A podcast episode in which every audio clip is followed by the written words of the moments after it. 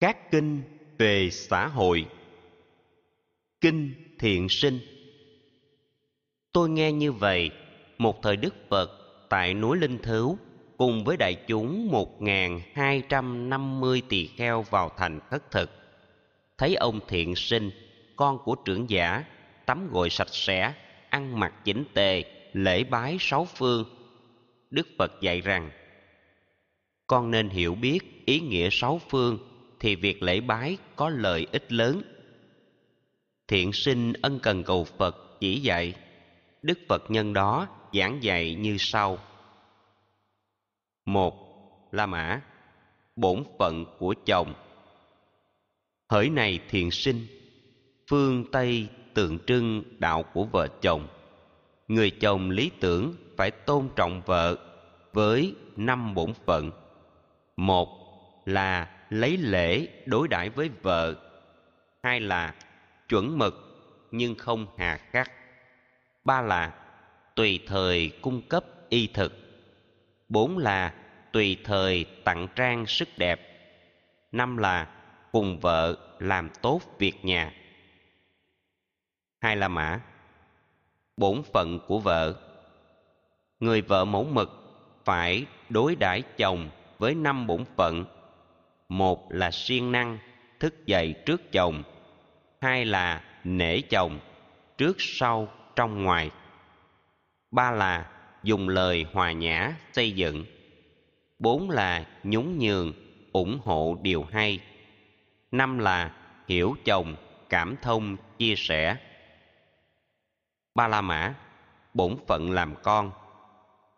Hỡi này thiện sinh, phương đông, tượng trưng các bậc cha mẹ. Người con hiếu thảo phải kính cha mẹ với năm đạo đức, nhờ đó an ổn, không lo sợ gì. Một là phụng dưỡng, không để thiếu thốn. Hai là trình báo và xin lời khuyên. Ba là không chống điều cha mẹ dạy. Bốn là không trái điều cha mẹ làm. Năm là không cản tất cả chánh nghiệp của cha mẹ làm. Bốn la mã, bổn phận cha mẹ. Các bậc cha mẹ chăm sóc con cái với năm bổn phận. Một là ngăn chặn con làm việc ác. Hai là chỉ dạy con làm việc lành. Ba là thương con đến tận xương tủy. Bốn là sắp xếp hôn phối tốt đẹp. Năm là chu cấp những thứ cần dùng. Năm la mã, bổn phận học trò. Hỡi này thiện sinh, phương nam tượng trưng các thầy cô giáo. Học trò chuẩn mực, cung phụng nhà giáo với năm bổn phận, nhờ đó an ổn, không còn lo sợ. Một là hầu thầy, giúp những thứ cần. Hai là cung kính, cúng dường, đảnh lễ. Ba là khát ngưỡng, cầu học không chán. Bốn là kính thuận những điều thầy dạy. Năm là nhớ làm những điều đã học. Sáu là mã, bổn phận nhà giáo. Nhà giáo mẫu mực săn sóc học trò với năm bổn phận. Một là huấn luyện đúng với chánh pháp. Hai là dạy trò những điều chưa biết. Ba là giải rõ những điều thắc mắc bốn là truyền trao không hề giấu nghề, năm là giúp trò trưởng thành, hạnh phúc. Bảy la mã, bổn phận người thân. Hỡi này thiện sinh, phương bắc tượng trưng bà con thân hữu. Nhờ sống thân kính nên được yên ổn, không còn lo sợ. Phật tử lý tưởng tỏ lòng kính trọng với năm bổn phận. Một là giúp đỡ những khi khó khăn. Hai là nói lời hòa nhã, hiền lành. Ba là hỗ trợ, giúp người tiến bộ. Bốn là mang lại lợi lạc cho nhau. Năm là chân thật, không hề dối gạt. Tám là mã, bổn phận bà con. Là người bà con, ta phải ứng xử với năm bổn phận đối với người thân. Một là bảo hộ, không cho buông lung hai là hỗ trợ, không để hao tổn. Ba là che chở, thoát khỏi sợ hãi. Bốn là khuyên ngăn, ở chỗ vắng người. Năm là khen ngợi, điều tốt của nhau. Chính là mã, bổn phận của chủ. Hỡi này thiện sinh, phương trên tượng trưng những người làm chủ với năm bổn phận, nhờ sống bảo hộ nên được an ổn, không còn lo sợ. Một là giao việc hợp với khả năng. Hai là lo ăn thích hợp thời khắc. Ba là khen thưởng hợp với công lao. Bốn là lo thuốc khi bị bệnh hoạn. Năm là cho phép nghỉ ngơi thích hợp. Mười la mã, bổn phận của thợ. Thợ có lương tâm, cần đối đãi chủ với năm bổn phận. Một là siêng năng, dậy sớm làm việc. Hai là chu đáo trong việc được giao. Ba là chân thật không hề trộm cắp. Bốn là làm việc lớp lan, phương pháp. Năm là bảo vệ danh giá của chủ. Mười một la mã. Bổn phận đệ tử. Đệ tử mẫu mực tôn kính tăng bảo với năm bổn phận. Nhờ đó an ổn, không còn lo sợ. Một là làm lành với hành động thân. Hai là làm lành với hành động lời. Ba là làm lành với hành động ý. Bốn là phát tâm cúng dường ủng hộ năm là nghênh tiếp học hỏi hành trì. mười hai la mã, bổn phận đạo sư. Các bậc đạo sư giúp đỡ đệ tử với sáu bổn phận. Một là khuyên ngăn, không để làm ác. Hai là hướng dẫn nghệ thuật làm lành. Ba là dạy dỗ vì thiện chí lớn.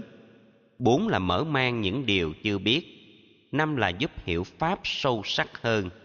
Sáu là chỉ dạy con đường sinh thiên bây giờ thế tôn ân cần khuyên dạy những điều tinh yếu qua bài kệ sau.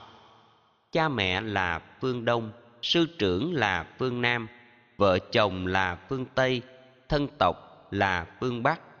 Tôi tớ là phương dưới, sa môn là phương trên. Người phật tử mẫu mực, kính lễ các phương ấy, luôn sống trong kính thuận, khi chết được sanh thiên nói hòa nhã thương yêu, trí tuệ soi cùng khắp, giúp đời được an vui. Người người đạt mục đích, bình đẳng về lợi lộc, hưởng chung và chia sẻ. Những việc ấy như xe, chở đồ về đến đích. Đời thiếu các hiện trên, sẽ không có an vui. Người trí luôn lựa chọn, sống với điều thiện ích. Kết quả trổ đời này danh thơm phước cùng trổ, không bỏ người thân cũ, chỉ dạy việc lợi lạc, sống kính trên nhường dưới, danh dự ngày càng tăng, học tập nghề đúng mức, lợi lạc theo tài năng, giữ gìn của đã tạo, không xa xỉ hoang tàn. Như ông hút nhụy hoa, tích tụ từng giờ khắc, không hao tổn cánh hoa, nên sống trong biết đủ, siêng năng trong công việc. Để dành phòng thiếu hụt, siêng nông nghiệp buôn bán, cày cấy và chăn nuôi, xây dựng chùa tháp phật, góp phần làm tăng xá. Những việc thiện nêu trên, siêng năng không gián đoạn, tài sản ngày càng tăng, phước lộc ngày càng lớn, như trăm sông về biển. Phật vừa dứt lời cư sĩ thiện sinh cung kính bạch phật, bạch đức thế tôn, những điều ngài dạy vượt quá mong ước của con bấy nay. Giáo pháp của ngài như lật ngửa lên những gì bị úp, như mở toan ra những gì đóng kín, như trong đêm tối gặp được ánh sáng. Bằng nhiều phương tiện, thế tôn khai sáng cho chúng con ngộ, thoát khỏi u mê, sống trong hạnh phúc. Cuối sinh thế tôn từ bi lân mẫn tiếp nhận con đây, được làm đệ tử, trọn đời quy ngưỡng ba ngôi tâm linh. Phật pháp chư tăng, giữ năm đạo đức, không được giết hại, tôn trọng hòa bình, không được trộm cắp, chia sẻ giúp người, không sống ngoại tình, chung thủy đơn hôn, không lời dối trá, tôn trọng sự thật, không rượu độc tố, bảo vệ sức khỏe.